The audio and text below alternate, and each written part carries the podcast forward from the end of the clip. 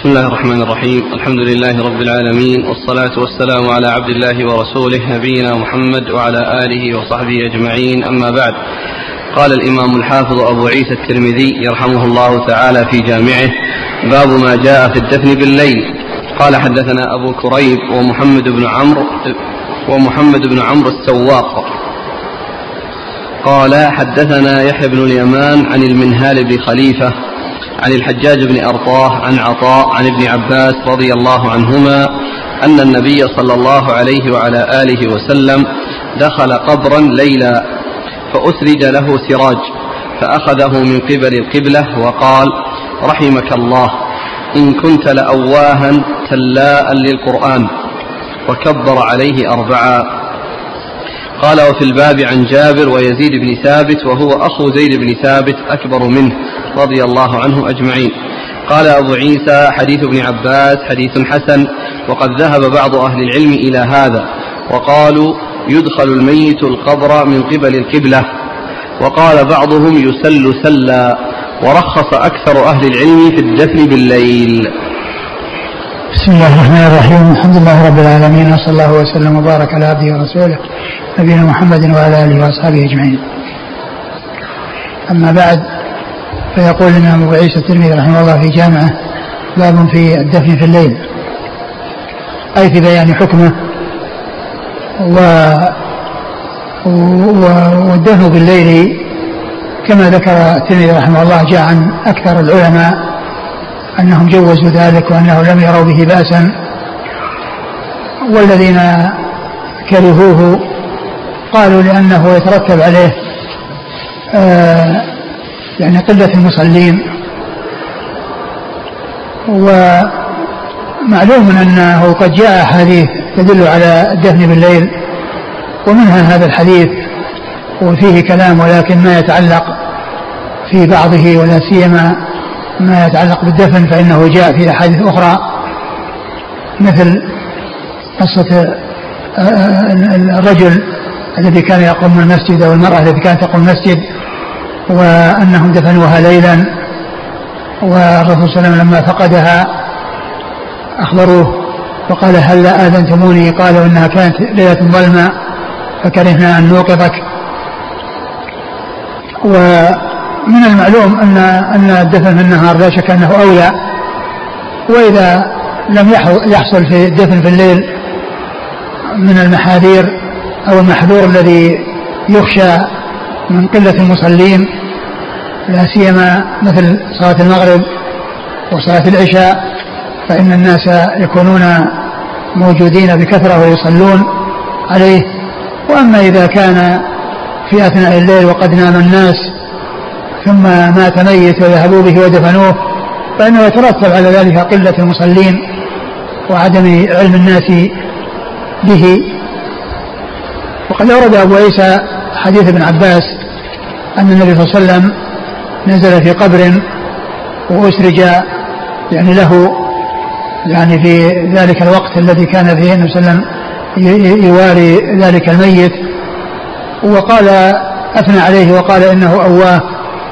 وهو الذي هو كثير الذكر والرجوع إلى الله عز وجل وتلاء للقران وأنه أخذه من قبل وجهه يعني من جهة الجهة المقابلة للقبلة أتي به من الجهة التي من جهة القبلة وتناوله النبي صلى الله عليه وسلم وأدخله في قبره. و ففي هذا الحديث حصول الدفن في الليل وأنه أسرج له وأنه حصل تناوله من جهة القبلة. وفيما يتعلق بالإسراج وفيما يتعلق بالدفن في الليل فإن ذلك آه، أمره واضح. وأما ما يتعلق بتقديمه من جهة القبلة فهذا قد جاء في هذا الحديث والحديث ضعيف من حيث الإسناد ولكن ما يتعلق بالإسراج وفيما يتعلق بالدفن في الليل له شواهد والذي جاءت به السنة فيما يتعلق بإدخال الميت أنه يدخل من جهة رجليه ويسل سلا بحيث يؤتى به من جهة رجليه مقدم رأسه حتى يكون آه حتى يكون على رأسه من جهة آه، يمين القبر وهذا من جهة يساره ولكنه جيء بها من جهة الرجلين بحيث أدخل من جهة رجليه أتي برأسه من جهة رجليه حتى وصلت رجلاه إلى آخر القبر وأدخل. وهذا هو الذي جاء رسول الله جاءت به السنة عن رسول الله صلى الله عليه وسلم. وأما تقديمه من جهة القبلة فقد جاء في هذا الحديث وهو حديث ضعيف الإسناد. أقرأ المتن. النبي صلى الله عليه وسلم دخل قبرا ليلا. فأسرج له سراج فأخذه من قبل القبلة. وقال رحمك الله إن كنت لأواها تلاء للقرآن وكبر عليه أربعا أما التكبير أربعة فهذا تكبير صلاة الجنازة. تكبير صلاة الجنازة. يعني وهذا الكلام فيه تقديم وتأخير. ومعلوم أن الصلاة تتقدم على الدفن. والذي آه، آه، جاء عن الرسول صلى الله عليه وسلم وعن خلفاء الراشدين أنهم كانوا يكبرون أربعا وجاء التكبير يعني زيادة على الأربع كما سبق أن مر ولكن الذي عليه عمل الخلفاء الراشدين وعليه عمل المسلمين بعد ذلك هو هذه التكبيرات الأربع نعم. وكبر أربعا وإيش؟ انتهى. نعم. نعم بعد. إن كنت لأواها تلاء للقرآن. نعم.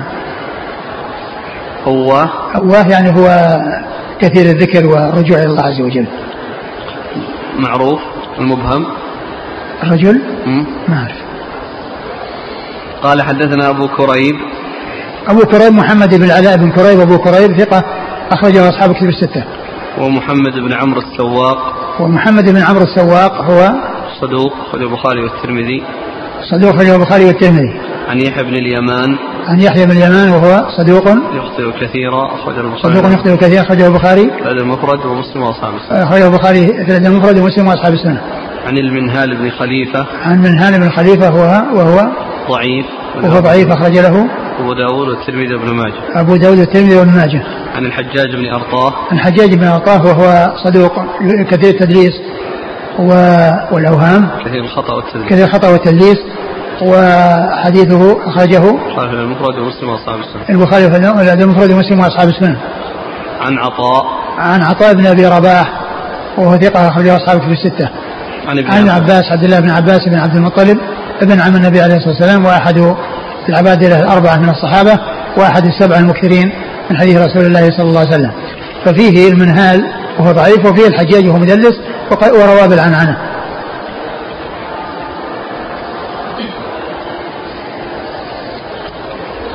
قال وفي الباب عن جابر.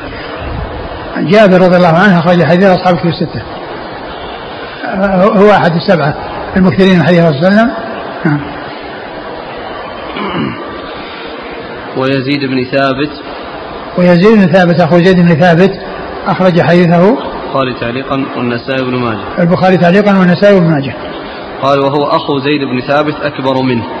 نعم. قال أبو عيسى حديث ابن عباس حديث حسن وقد ذهب بعض أهل العلم إلى هذا وقالوا يدخل الميت القبر من قبل القبلة. وقال بعضهم يسل سلا. يعني يسل سلا من جهة رجليه. يؤتى يؤتى به يؤتى برأسه من جهة رجليه ثم يعني يسل إلى أن يكون رأسه في نهاية القبر من جهة اليمين الذي آه، آه، من جهة آه، يمين القبر. نعم. ورخص أكثر أكثر أهل العلم في الدفن بالليل. نعم. قال رحمه الله تعالى باب ما جاء في الثناء الحسن على الميت. قال حدثنا أحمد بن منيع قال حدثنا يزيد بن هارون قال أخبرنا حميد عن أنس رضي الله عنه أنه قال مر على رسول الله صلى الله عليه وآله وسلم بجنازة فأثنوا عليها خيرا. فقال رسول الله صلى الله عليه وآله وسلم وجبت. ثم قال أنتم شهداء الله في الأرض. قال وفي الباب عن عمر وكعب بن عجرة وأبي هريرة رضي الله عنهم أجمعين. قال أبو عيسى حديث أنس حديث حسن صحيح.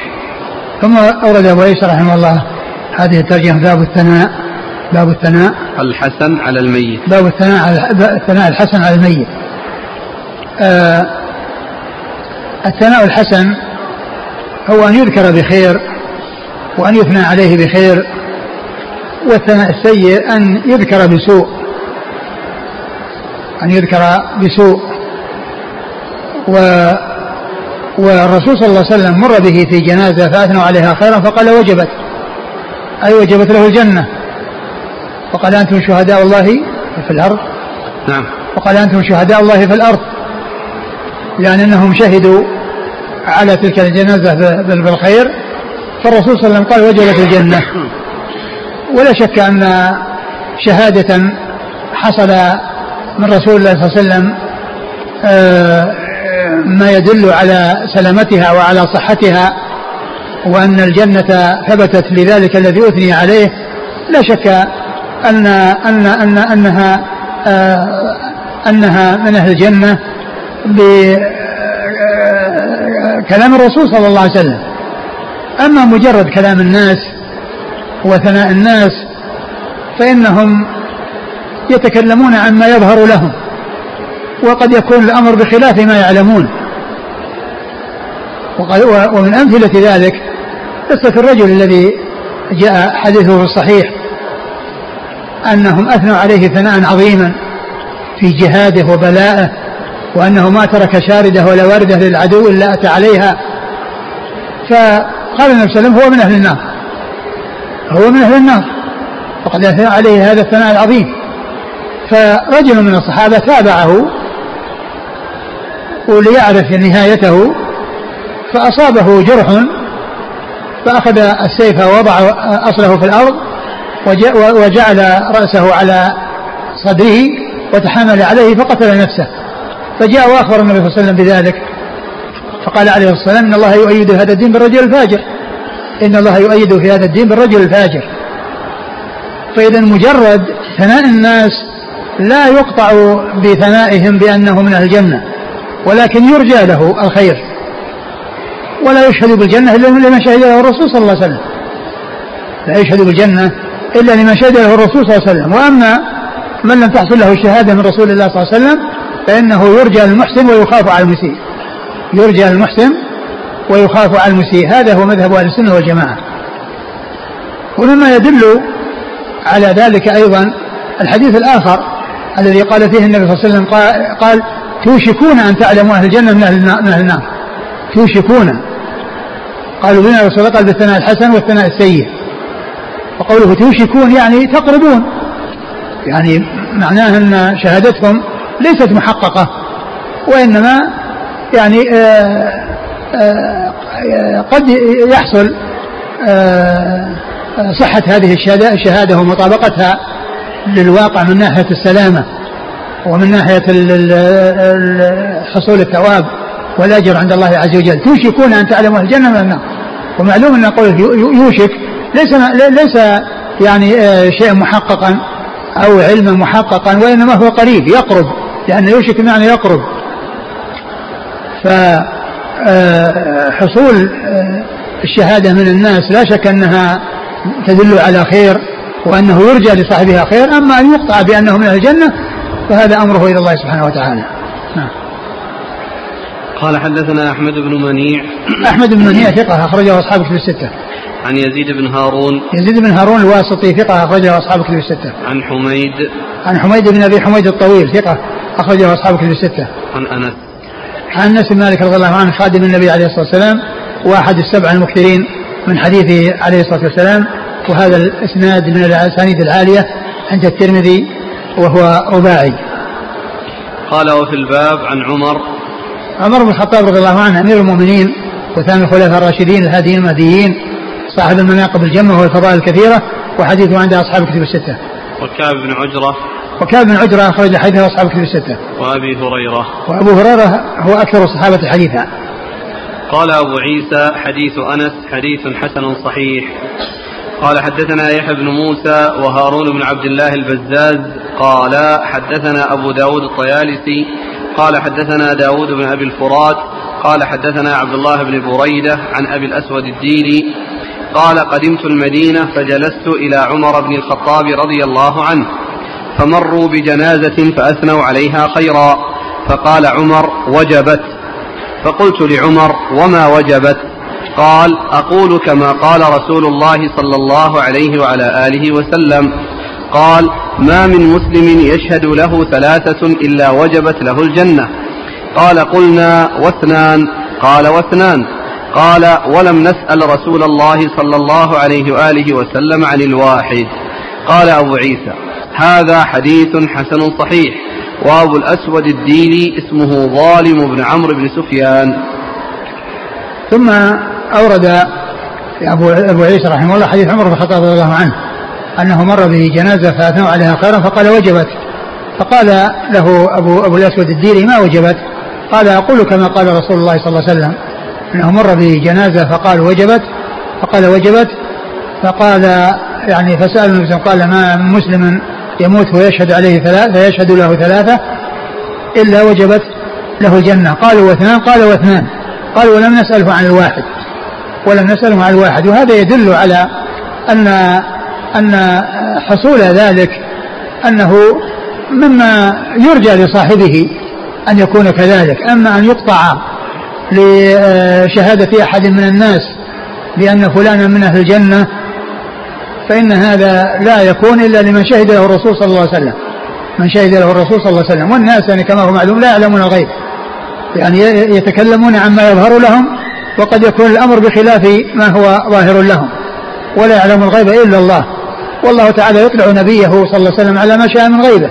فما أخبر به الرسول صلى الله عليه وسلم فهو إخبار عن أمور مغيبة. فيجب تصديقه و تصديق خبره عليه الصلاة والسلام. لأنه لأن لأن أخباره صادقة عليه الصلاة والسلام. نعم. قال حدثنا يحيى بن موسى. يحيى بن موسى البلخي هو؟ ثقة أخرج البخاري وأبو داود والترمذي والنسائي. ثقة أخرج البخاري وأبو داود والترمذي والنسائي. وهارون بن عبد الله البزاز. وهارون بن عبد الله البزاز الحمال. البغدادي وهو ثقة أخرجه مسلم وأصحاب السنة. عن أبي داود الطيالسي. عن أبي داود الطيالسي وهو سليمان بن داود ثقة أخرجه البخاري تعليقا ومسلم وأصحاب السنة. عن داود بن أبي الفرات. داود بن أبي الفرات هو؟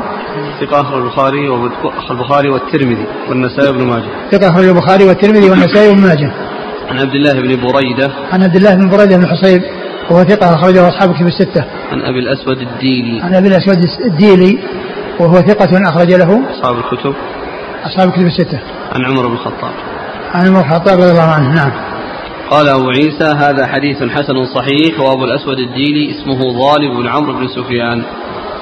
قال رحمه الله تعالى باب ما جاء في ثواب من قدم ولدا. قال حدثنا قتيبة عن مالك بن أنس قال حا وحدثنا الأنصاري قال حدثنا معا قال حدثنا مالك بن أنس عن ابن شهاب عن سعيد بن المسيب عن أبي هريرة رضي الله عنه أن رسول الله صلى الله عليه وعلى آله وسلم قال لا يموت لأحد من المسلمين ثلاثة من الولد فتمسه النار إلا تحلة القسم. قال وفي الباب عن عمر ومعاذ وكعب بن مالك وعتبة بن عبد وأم سليم وجابر وأنس وأبي ذر وابن مسعود وأبي ثعلبة الأشجعي وابن عباس وعقبة بن عامر وأبي سعيد وقرة بن إياس المزني رضي الله عنهم أجمعين. قال وأبو ثعلبة الأشجعي له عن النبي صلى الله عليه وآله وسلم حديث واحد هو هذا الحديث وليس هو الخشني. قال أبو عيسى حديث أبي هريرة حديث حسن صحيح.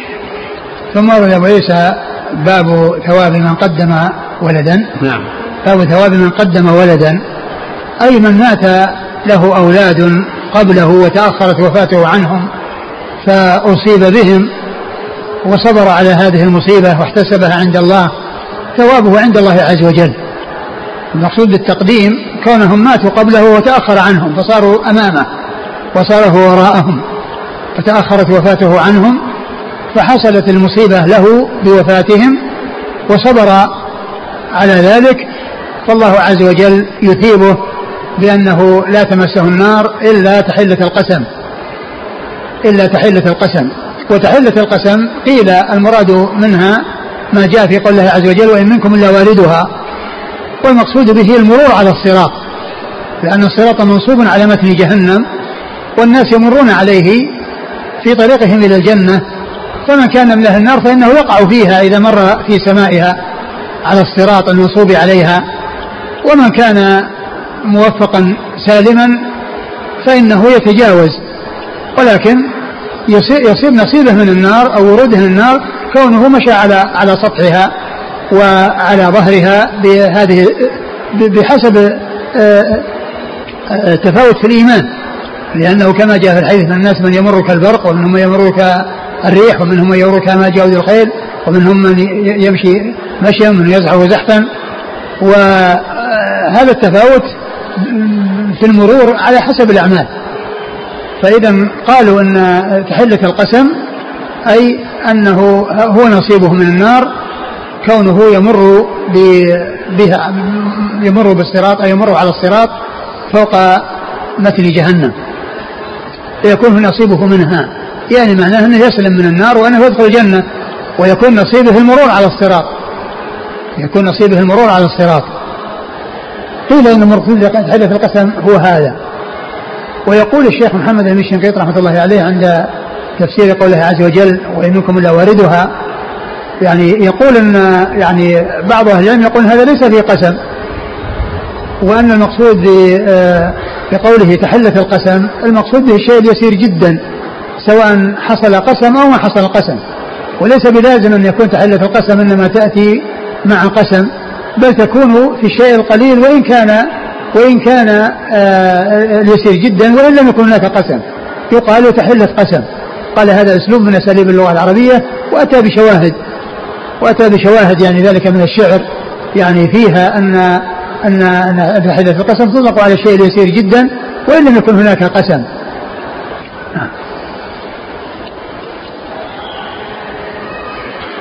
قال حدثنا قتيبة قتيبة ابن سعيد بن جميل بن طريف البغلاني ثقة أخرجه أصحاب كتب الستة.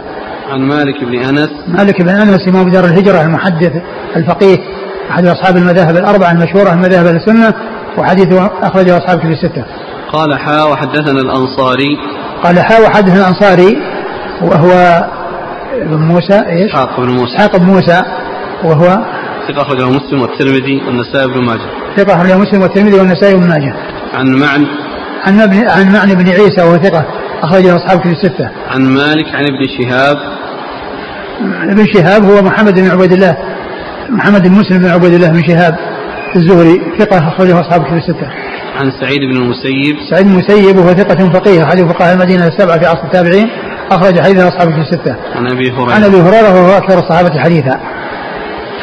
قال وفي الباب عن عمر ومعاذ معاذ بن جبل رضي الله تعالى عنه أخرج حديث أصحاب الكتب الستة. وكعب بن مالك كعب بن مالك أخرج حديثه أصحاب الكتب أصحاب الكتب الستة. وعتبة بن عبد وعتبة بن عبد أخرج حديثه أبو داود بن ماجه أبو داود بن ماجه وأم سليم وأم سليم أخرج حديث أصحاب الكتب الستة. إلا ابن ماجه إلا ابن ماجه. وجابر وأنس وجابر وأنس مر ذكرهم. وأبي ذر وأبو ذر جندب بن جنادة أخرج حديث أصحاب الكتب الستة. وابن مسعود مسعود عبد الله بن مسعود أخرج حديث أصحاب الكتب الستة. وأبي ثعلبة الأشجعي وأبو ثعلبة الأشجعي ليس له رواية ليس له رواية وله هذا الحديث الواحد.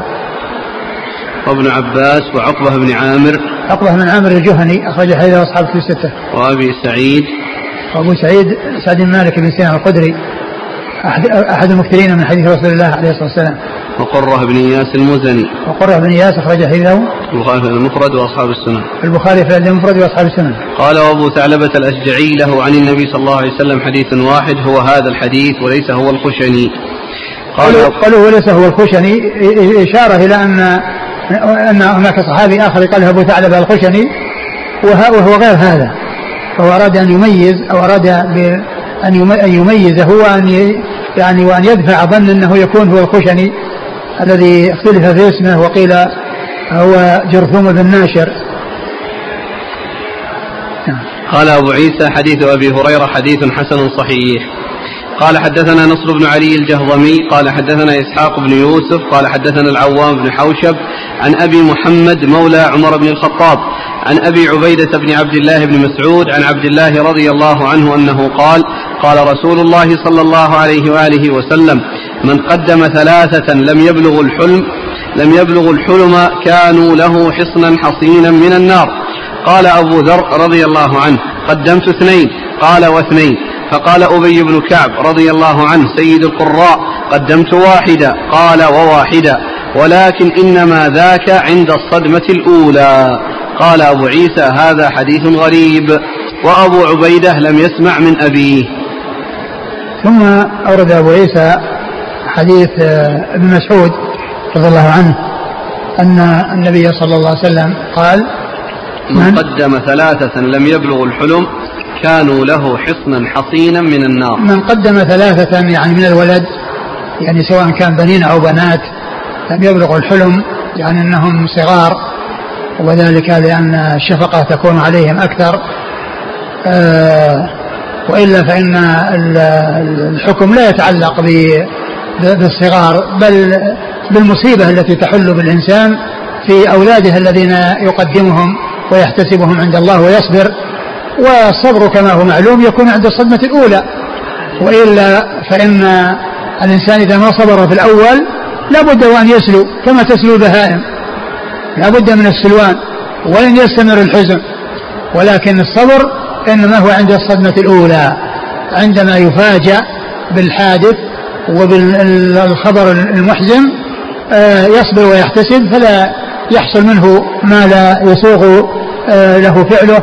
يعني من الأمور المنكرة بل يحتسب ويصبر ويعلم أن لله ما أخذ وله ما أعطى وأن كل شيء عنده بأجل مسمى. آه، قال قال أبو ذر واثنان قدمت اثنين. قال أبو ذر قدمت اثنين. قال واثنان قال واثنان يعني معناه أن أن أن الثواب يحصل لمن قدم اثنين. يحصل لمن قدم اثنين. وتقديم الاثنين يعني آه، الحديث الذي سبق الحديث المتفق الحديث أبي هريرة وهو متفق عليه فيه ثلاثة وهذا فيه ذكر اثنين ولكن الحديث ضعيف من جهة أن أبا عبيدة لم يسمع يعني من أبيه فهو يعني منقطع ولكنه قد جاء الاثنين قد جاء ذكر الاثنين في أحاديث صحيحة جاء ذكر الاثنين في أحاديث صحيحة فيكون آه، ما يتعلق بالاثنين يكون ثابتا لوروده من أحاديث صحيحة منها ما هو في صحيح البخاري ومنها ما هو في صحيح مسلم يعني فيما يتعلق بالاثنين مع الثلاثة. نعم. قال؟ قال أبي بن كعب فقدمت واحدا قال وواحدا. قال قدمت واحدا قال وواحد وهذا الواحد جاء ذكر واحد جاء من هذا الحديث الذي آه هو غير صحيح. نعم. ولكن إنما ذاك عند الصدمة الأولى. يعني أن الصبر إنما هو عند الصدمة الأولى. الصبر أن يكون الإنسان يصاب بأولاده يحصل الثواب إذا إذا كان عند الصدمة الأولى. أما أن يحزن ويصيب يحصل منه أمور منكرة عند الموت ثم بعد ذلك يعني يسلو أو يقول أنه يصبر هذا ليس بصبر. هذا سلوان والسلوان لا بد أن يحصل. لأن الحزن لا يدوم ويستمر ويكون الإنسان آه، عند الموت آه، آه، بعد مدة طويلة يكون كما هو عند الموت. ليس هناك فرق واسع بل لابد من السلوان والآدمي الآدميون يحصل منهم السلوان والحيوانات يحصل منها السلوان نعم. قال حدثنا نصر بن علي الجهضمي. نصر بن علي الجهضمي نصر بن علي بن نصر بن علي الجهضمي ثقة أخرجه أصحاب كتب الستة. عن إسحاق بن يوسف. إسحاق بن يوسف الأزرق ثقة أخرجه أصحاب كتب الستة. عن العوام بن حوشب. العوام بن حوشب وهو؟ ثقة أخرجه أصحاب الكتب. ثقة أخرجه أصحاب كتب الستة. عن أبي محمد مولى عمر بن الخطاب. عن أبي محمد مولى عمر بن الخطاب وهذا مجهول. وهذه علة أخرى غير أبي عبيدة. يعني بالإضافة إلى الانقطاع بين أبي عبيدة وأبيه أيضا في هذا المجهول. أخرج له الترمذي بن ماجه. الترمذي بن ماجه. عن أبي عبيدة بن عبد الله بن مسعود. عن أبي عبيدة بن عبد الله بن مسعود وهو ثقة أخرج اصحاب كتب الستة. عن عبد الله. عن عبد الله بن مسعود رضي الله عنه وقد مر ذكره. قال أبو عيسى هذا حديث غريب وأبو عبيدة لم يسمع من أبيه.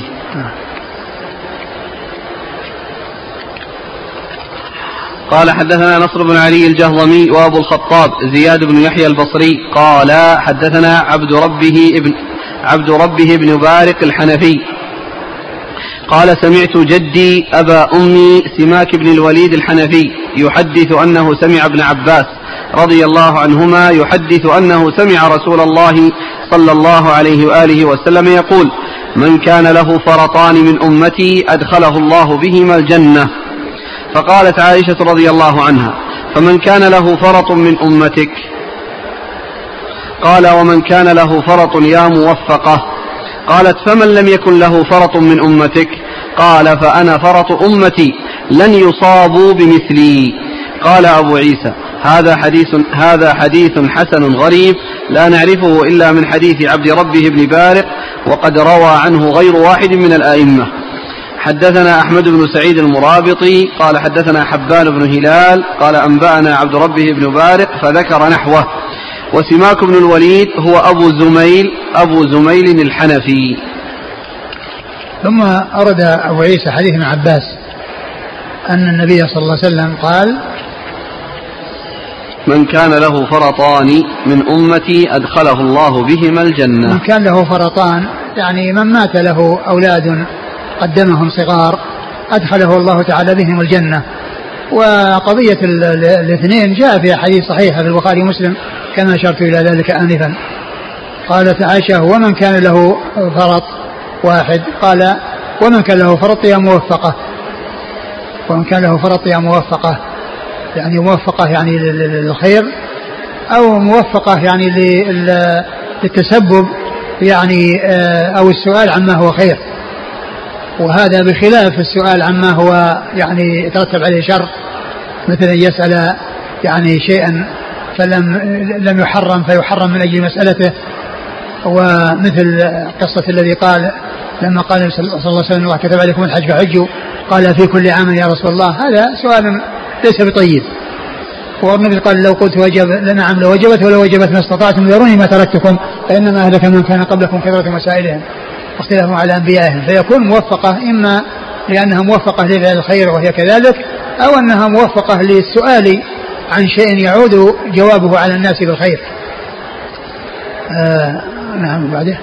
قالت فمن لم يكن له فرط من أمتك؟ قال فمن لم يكن له فرط من أمتك قال أنا فرط أمتي لن يصابوا بمثلي. ولا شك أن مصيبه في وسلم أعظم مصيبة. ومن حل حلت به مصيبة فإنه يسليه في مصيبته أن يتذكر المصيبة العظمى بالرسول صلى الله عليه وسلم. ولو كان آه ولو كان البقاء لأحد لكان للرسول صلى الله عليه وسلم. ولكن البقاء لله عز وجل وكل وكل وكل سيموت. والله عز وجل قال وما جعلنا لبشر من قبلك الخلد. أفإن مت فهم الخالدون. نعم. قال حدثنا نصر بن علي الجهضمي وأبو الخطاب زياد بن يحيى البصري. زياد بن يحيى البصري ثقة أخرج له. أصحاب الكتب. أصحاب الكتب الستة. عن عبد ربه بن بارق الحنفي. عبد ربه بن بارق الحنفي هو؟ صدوق يخطئ أخرجه الترمذي. صدوق يخطئ أخرجه الترمذي. قال سمعت جدي أبا أمي سماك بن الوليد الحنفي. وهو؟ ليس به بأس. وليس به بأس. أخرج له البخاري في المفرد ومسلم وأصحاب أخرجه البخاري في المفرد. ومسلم. ومسلم وأصحاب السنن. عن ابن عباس عن عائشة. عن ابن عباس رضي الله تعالى عنهما وقد مر ذكره عن عائشة أم المؤمنين رضي الله عنها وأرضاها الصديقة في الصديق وهي واحدة من سبعة أشخاص عرفوا بكثرة الحديث عن النبي صلى الله عليه وسلم. والحديث ضعف في من أجل عبد ربه بن بارق الحنفي. نعم. قال أبو عيسى هذا حديث حسن غريب. لا نعرفه إلا من حديث عبد, عبد ربه بن بارق وقد روى عنه غير واحد من الأئمة. قال حدثنا أحمد بن سعيد المرابطي. أحمد بن سعيد المرابطي هذه كلمة المرابطي آه، جاءت في النسخ المطبوعة آه، المرابطي في عدد من النسخ. يعني في هذه النسخة وفي نسخة الشيخ ناصر وفي نسخة التحفة والذي جاء في تهذيب الكمال وتهذيب التهذيب وتقريب التهذيب الرباطي. وكذلك أيضا جاء في تهذيب الأنساب يعني من الأثير قال الرباطي نسبة إلى الرباط وذكر هذا الشخص يعني من ينسب هذه النسبة. وقال ووصفه بأنه المرابط المرابط بدون ياء. يعني فهو رباطي منسوب إلى الرباط وقال عنه المرابط. فالمرابط هو الذي يعني يناسب لأن يوصف الشخص بأنه مرابط ويعني ويقال له الرباط نسبة إلى الرباط. والموجود في تهذيب الكمال وفي تهذيب التهذيب وفي تقريب التهذيب كل ذلك الرباطي. كل ذلك الرباطي. وعلى كل وفي تحفة الأشراف أيضا كذلك المرابطي كذلك المرابطي. و فيحتمل أن يكون هو الرباط يعني ذكر الرباطي هذا هو هو هو المستقيم وأن المرابط مقصود به المرابط وأنه زيد فيه ياء يعني بالإضافة إلى المرابط. والمرابط هو يعني الذي آه، ينسب الرباطي. نعم. أحمد بن سعيد الرباطي. أحمد بن سعيد الرباطي أخرج له. أصحاب الكتب إلا ابن ماجه. أصحاب الكتب الستة إلا ابن ماجه. عن حبان بن هلال. حبان بن هلال ثقة أخرجه أصحاب الكتب الستة. عن عبد ربه بن بارق فذكر نحوه وسماك بن الوليد هو أبو زميل الحنفي. نعم. قال رحمه الله تعالى باب ما جاء في الشهداء من هم. قال حدثنا الأنصاري قال حدثنا معن قال حدثنا مالك قال حاء وحدثنا قتيبة عن مالك عن سمي عن أبي صالح عن أبي هريرة رضي الله عنه أن رسول الله صلى الله عليه وآله وسلم قال الشهداء خمس المطعون والمبطون والغرق وصاحب الهدم والشهيد في سبيل الله. قال وفي الباب عن أنس وصفوان بن أمية وجابر بن عتيك وخالد بن عرفطة وسليمان بن صرد وأبي موسى وعائشة رضي الله عنهم أجمعين. قال أبو عيسى حديث أبي هريرة حديث حسن صحيح. ثم ورد أبو عيسى باب باب في الشهداء. من هم؟ باب من هم الشهداء؟ المقصود بهذه الترجمة آه، من يطلق عليه وصف الشهادة بأن يقال شهيد؟ من يطلق عليه هذا الوصف. ومعلوم أن الشهيد هو شهيد المعركة هذا هو الأصل فيه. ولكن هناك أناس يموتون بأسباب معينة. جاء في بعض الأحاديث ما يدل على أنهم شهداء مثل المطعون والمبطون والذي حصل في الهدم والغريق. فهؤلاء وصف بأنهم شهداء. ولكن هذه هذا من ناحية الأجر والثواب. ولهذا النووي رحمه الله عقد في رياض الصالحين باب قال باب ذكر جماعة من الشهداء في ثواب الآخرة. ويغسلون ويصلى عليهم. باب ذكر جماعة من الشهداء في يعني شهداء في ثواب الآخرة. ليسوا شهداء يعني آه، كشهداء المعركة الذين لا يغسلون ويدفنون بدون تغسيل وكذلك لا يصلى عليهم. وإنما هؤلاء يغسلون ويصلى عليهم.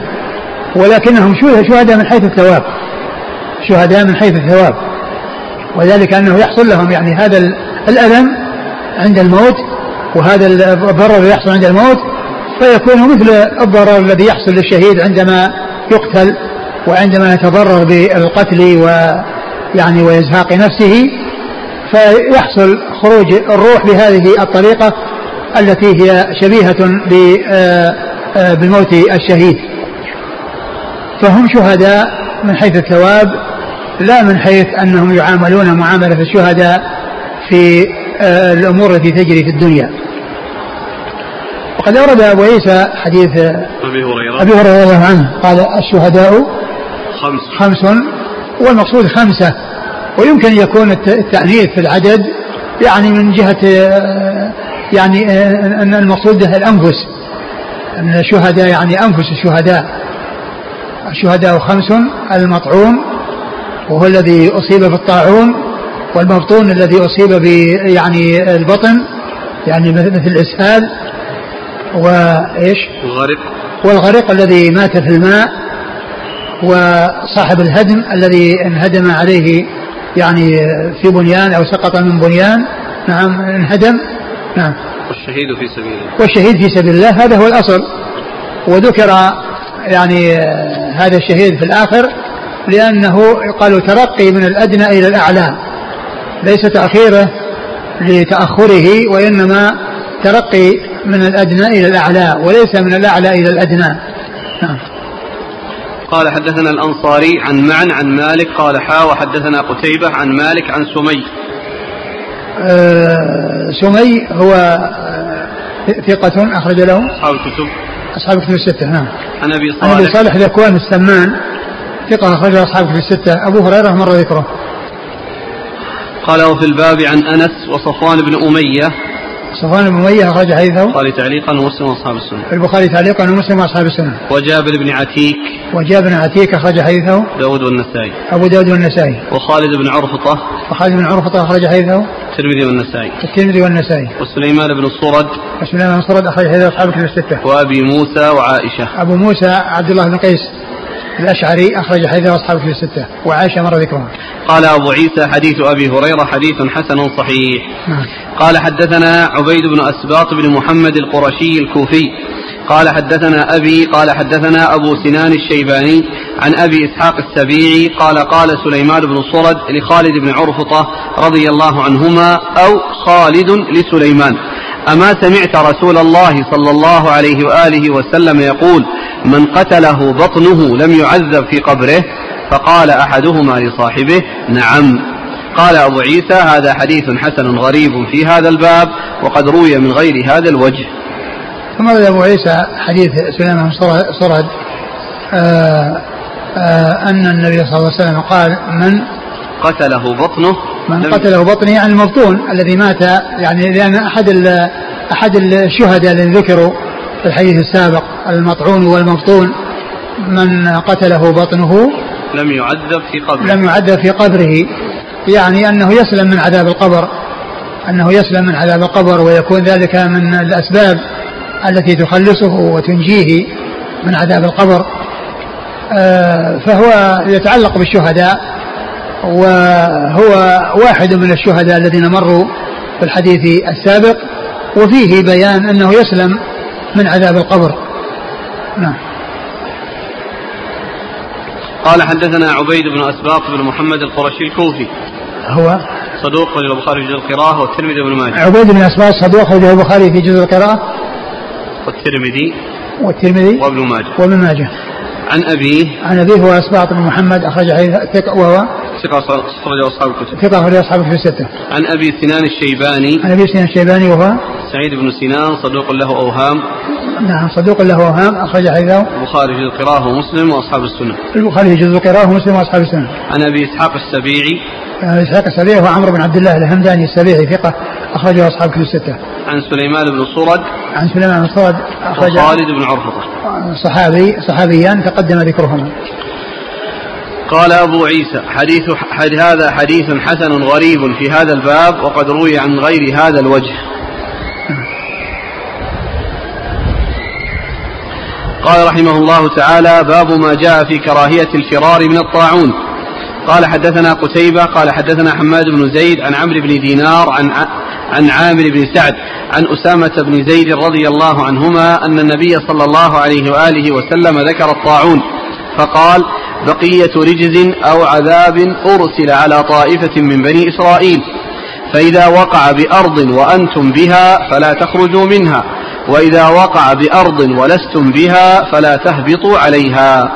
قال وفي الباب عن سعد وخزيمة بن ثابت وجابر وعائشة رضي الله عنهم أجمعين. قال أبو عيسى حديث أسامة بن زيد حديث حسن صحيح. ثم أورد أبو عيسى حديث أسامة بن زيد. باب ما جاء في كراهية الفرار من الطاعون. باب ما جاء في كراهية الفرار من الطاعون. آه إذا وقع الطاعون في أرض فقد جاءت السنة بأن من كان فيها لا يخرج فرارا منه. لا يخرج فرارا منه. ومن كان ليس فيها فليس له أن يقدم عليه بل لا ليس له أن يدخل. يعني هذا البلد الذي فيه الوباء وهو الطاعون. وقد أورد أبو عيسى حديث سلمة بن زيد أن النبي صلى الله عليه وسلم قال إن الطاعون بقية رجز أو عذاب لبني إسرائيل فإذا وقع في بلد فلا تخرجوا فرارا منه وإن وإن وإن لم تكونوا في ذلك البلد فلا تهبطوا عليه. يعني فلا تدخلوا عليه بل ابتعدوا عنه ولا تقدموا عليه لا تعرضوا أنفسكم لذلك المرض ولذلك الضرر. والحديث يدل على تحريم الفرار الخروج فرارا منه.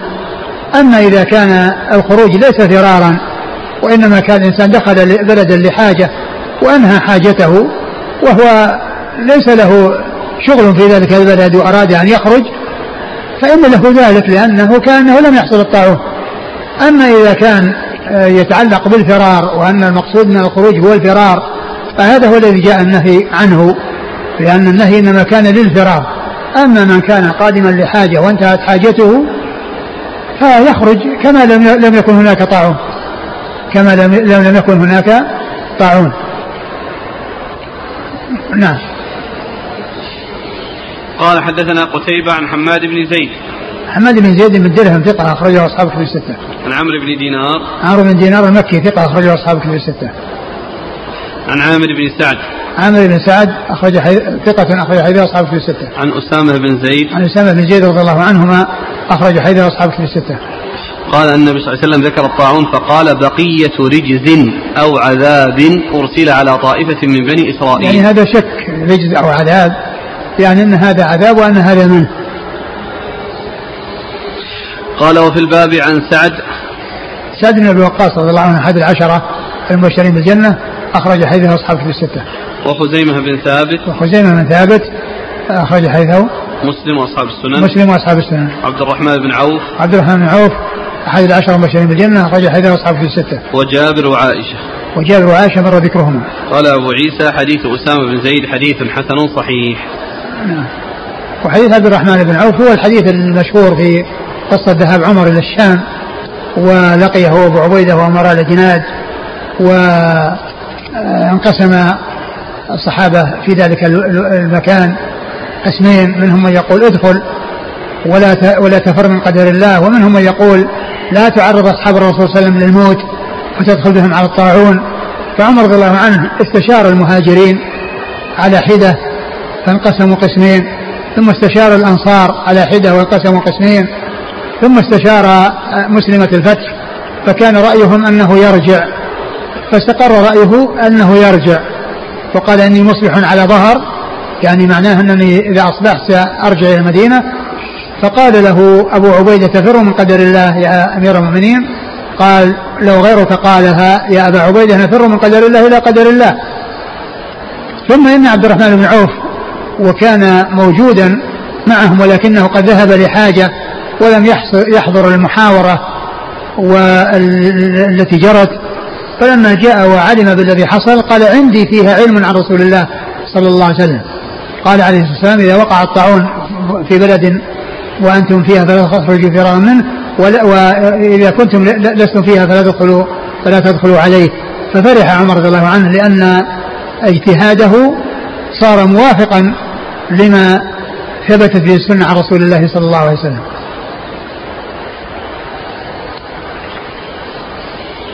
قال رحمه الله تعالى باب ما جاء في من أحب لقاء الله أحب الله لقاءه. قال حدثنا أحمد بن مق... أحمد بن مقدام أبو الأشعث العجلي قال حدثنا المعتمر بن سليمان قال سمعت أبي يحدث عن قتادة عن أنس رضي الله عنه عن عبادة بن الصامت رضي الله عنه عن النبي صلى الله عليه وآله وسلم أنه قال من أحب لقاء الله أحب الله لقاءه. ومن كره لقاء الله كره الله لقاءه. قال وفي الباب عن أبي موسى وأبي هريرة وعائشة رضي الله عنهم أجمعين. قال أبو عيسى حديث عبادة بن الصامت حسن صحيح. ثم أبو عيسى باب ما جاء في أن من أحب لقاء الله أحب لقاءه. أحب الله لقاءه. قوله أحب لقاء الله أي أنه عمل الأعمال الصالحة التي توصله إلى لقاء الله عز وجل على وجه آه، يرضيه سبحانه وتعالى وينتفع به آه، ذلك العامل. فمن أحب لقاء الله أحب الله لقاءه. أحب الله لقاءه. وقد جاء بيان ذلك في بعض في حديث في حديث آخر أن أن أن أن عائشة رضي الله عنها قال كلنا يكره الموت. قال ليس كما تظنين. وإنما إنما هذا يكون عند عند الموت إذا يبشر المؤمن بما عند الله بما له عند الله وكان عند النزع فإنه يحب لقاء الله لأنه يخرج من الدنيا وينتقل إلى إلى خير وإلى رضا وإلى جنة وإلى نعيم فهو يبشر وهو يفرح ويحب لقاء الله والله تعالى يحب لقاءه.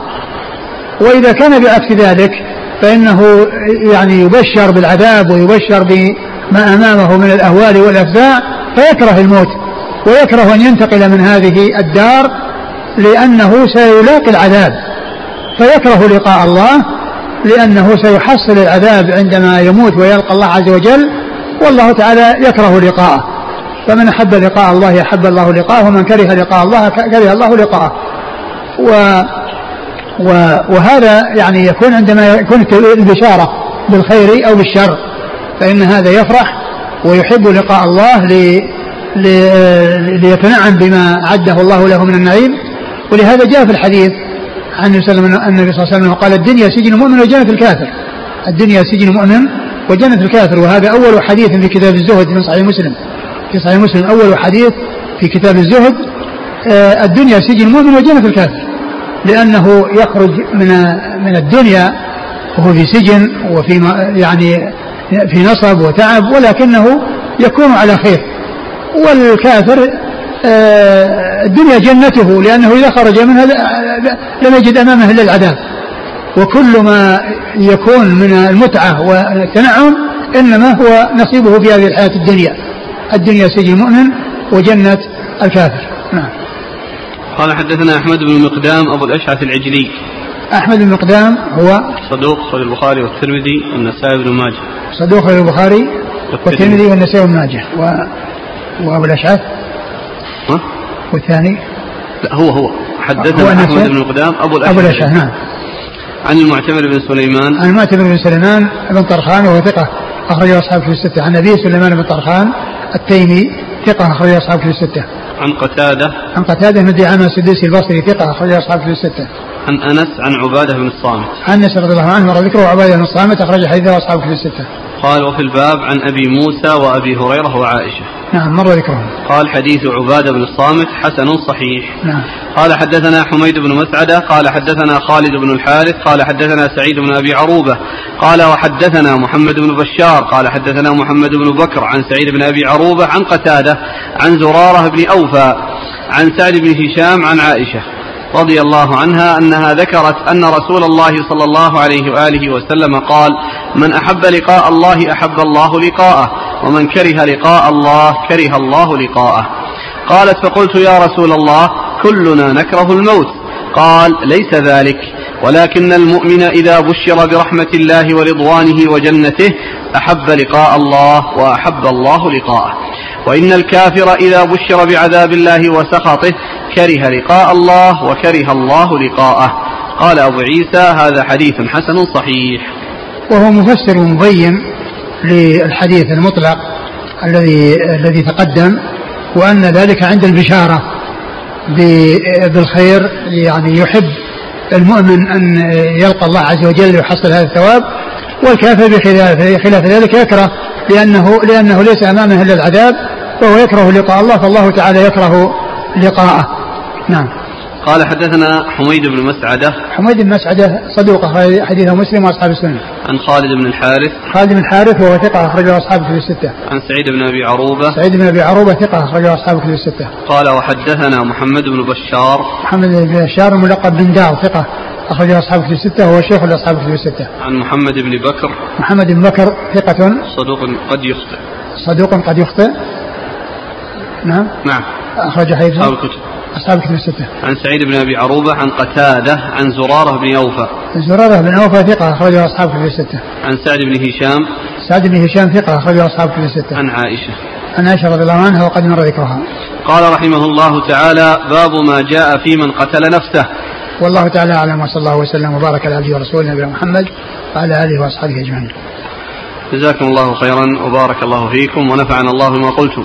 وغفر الله لنا ولكم وللمسلمين أجمعين.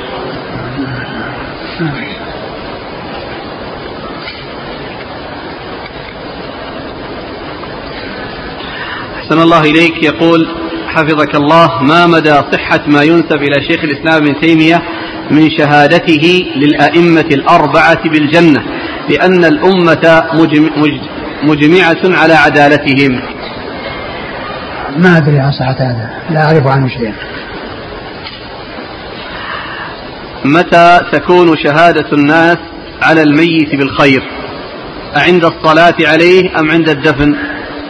أم بعد ذلك؟ أبدا ليس أقول ليس لها يعني الناس يثنون عليه يعني عندما يموت يثنون عليه عندما يسمعون خبر يثنون عليه وكذلك إذا لقي بعضهم بعض يعني يعني يذكرونه بما بما هو أهله وكذلك عند الدفن كل ذلك ليس له ليس له وقت الناس يقولون فيه آه، أو يحمدونه في مكان معين دون مكان ليس ليس هناك آه، تحديد لمكان أو وقت يثنى عليه ووقت لا يثنى عليه.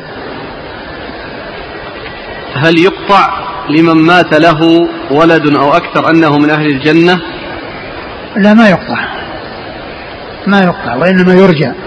مذهب أهل السنة والجماعة أنه لا يشهد بالجنة إلا لما شهده الرسول صلى الله عليه وسلم ولا يشهد بالنار إلا لما شهده الرسول صلى الله عليه وسلم ولكن يرجى للمحسن ويخاف على المسيء. يقول هل صح حديث إذا مررتم بقبور الكفار فبشروهم بالنار؟ ما أذكر. هل يدخل السقف في حديث من قدم ثلاثة أو اثنين من الولد؟ والله الذي يبدو أنه يدخل لأنه يصلى عليه.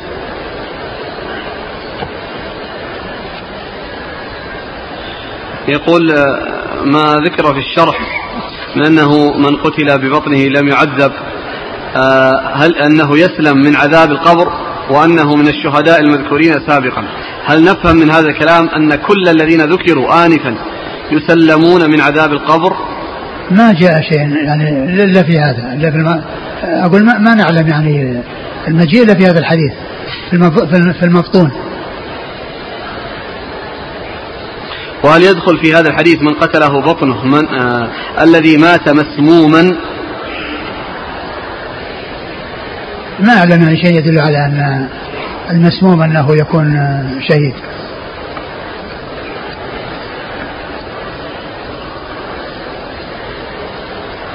هل يتعدى حكم تحريم الفرار إلى بقية الأمراض القاتلة المتنقلة؟ فتقاس على الطاعون؟ نعم الأمراض المهلكة نعم كل ما كان مثل الطاعون من الأمراض المهلكة التي يحصل بها الموت العام فإن الحكم في ذلك واحد.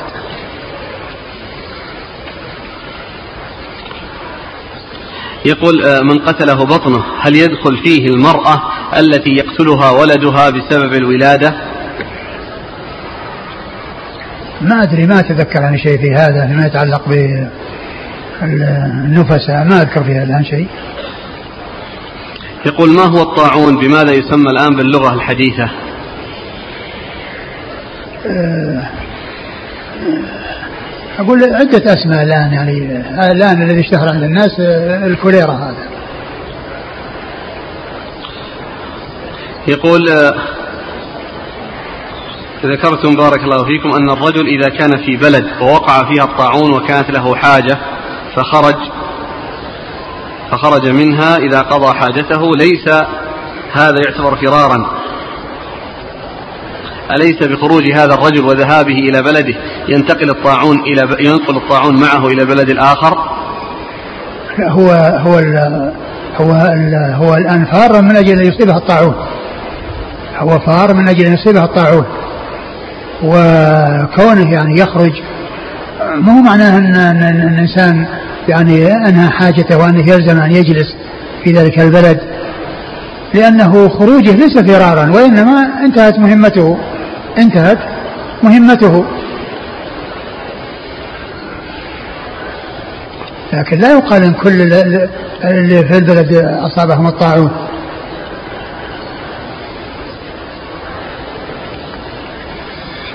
يقول أليس المقصود من النهي من الخروج من أرض الطاعون من باب لا يريد الممرض على المصح؟ فالغالب من كان بأرض الطاعون إذا خرج يكون سببا في نشر المرض. هو النهي للتحريم. الحديث النهي فيه للتحريم. هذا ينقل عن الشيخ عبد العزيز بن باز رحمه الله بأنه يدخل في الهدم حوادث السيارات لأنها تنهدم عليه السيارة من فوقه أو من تحته أحيانا. ويموت بهذا السبب. ليس ببعيد يعني شبيه. أقول شبيه بالهدم. وهذا يسأل يقول هل يدخل في ذلك الهدم ما يحصل بالاختناق بالغاز أو ما أشبه ذلك؟ يعني يبدو أنه ليس مثل الهدم. يعني هذا يمكن يكون من جنس الحريق يعني يعني الحرق. نعم. يقول رجل قدم على أرض لحاجة ثم حل بهذه الأرض داء الطاعون فخرج منها ولم تنقضي حاجته فهل يعد فارا من الطاعون؟ إذا كان خرج فرارا منه وكانت حاجته ما انتهت فهو فار من الطاعون. هل التطعيم خوفا من حصول بعض الأمراض الوبائية من باب الفرار من الطاعون؟ لا يعني هذا التطعيم يعني لأنه من الوقاية وأخذ أسباب الوقاية. ولا بأس به.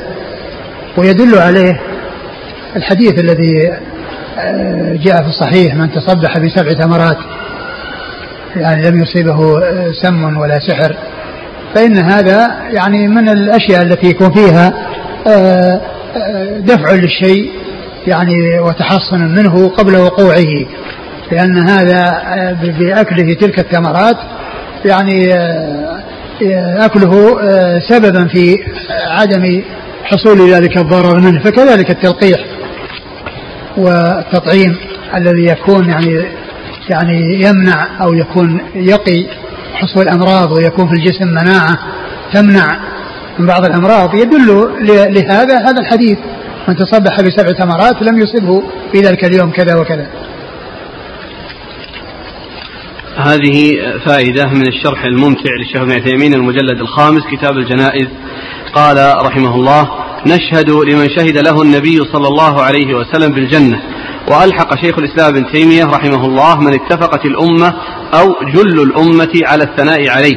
مثل الأئمة الأربعة. لأن النبي صلى الله عليه وسلم لما مرت جنازة وأثنوا عليها خيرا فقال النبي صلى الله عليه وسلم وجبت وعلى هذا فنشهد لهؤلاء الأئمة الذين اجتمعت عليهم الأمة أو جلها على الثناء عليهم بالجنة. لكن ليس شهادتنا لهم بالجنة كشهادتنا لمن شهد له الرسول صلى الله عليه وسلم. قال على كل نحن نرجو نرجو وفيه خير من الأئمة وهم بعض الصحابة أو كثير من الصحابة بل الصحابة هم خير من كل من جاء بعدهم. ومعلوم أن فيه ناس من الصحابة يعني لهم منازل عالية ومع ذلك لا يشهد لهم بالجنة ولا يقع لهم بالجنة. فهؤلاء من باب أول قال كذلك آه، ويستحب ظن الخير بالمسلم أي يستحب للإنسان أن يظن بالمسلمين خيرا. وإذا وردت كلمة من إنسان تحتمل الخير والشر فاحملها على الخير ما وجدت لها محملا. وإذا حصل فعل من إنسان يحتمل الخير والشر فاحمله على الخير ما وجدت له محملا. لأن ذلك يزيل ما في قلبك من الحقد والعداوة والبغضاء ويريحك. فإذا كان الله عز وجل لم يكلفك أن تبحث وتنقب فاحمد الله على العافية. وأحسن الظن بإخوانك المسلمين وتعوذ من الشيطان الرجيم. وهذا هو اللائق بالمسلم. أما من فتن والعياذ بالله وصار يتتبع عورات الناس ويبحث عنها وإذا رأى شيئا يحتمل الشر ولو من وجه بعيد طار به فرحا ونشره فليبشر, فليبشر بأن من تتبع عورة أخيه تتبع الله عورته ومن تتبع الله عورته فضحه ولو في جحر بيته. هذا الأثر اللي هو كون الإنسان يعني يعني يجد لها يجد لها في الخير محملا هذا جاء عن عمر رضي الله عنه جاء عن عمر رضي الله عنه وذكره يعني ابن كثير عن تفسير آه، إن بعض الظن إثم ذكر هذا الأثر عن عمر إن الإنسان يعني يعني إذا وجد لها في الخير محملا فإنه يحملها على ذلك. نعم. آه، حديث جابر بن عتيك جاء فيه أن النبي صلى الله عليه وسلم قال الشهداء سبعة سوى القتل في سبيل الله المطعون شهيد والغرق شهيد وصاحب ذات الجنب شهيد والمبطون شهيد وصاحب الحريق شهيد والذي يموت تحت الهدم شهيد والمرأة تموت بجمع شهيد. صحح في صحيح أبي داود وفي صحيح ابن ماجه. صحيح ابن داود؟ في أحكام الجنائز صحيح أبي داود وصحيح ابن ماجه وصحيح النسائي. يقول هل من يموت بوضع المتفجرات على جسده ويدخل بها عند الكفار فيفجر نفسه يقال عنه شهيد؟ هذا يقال قاتل نفسه.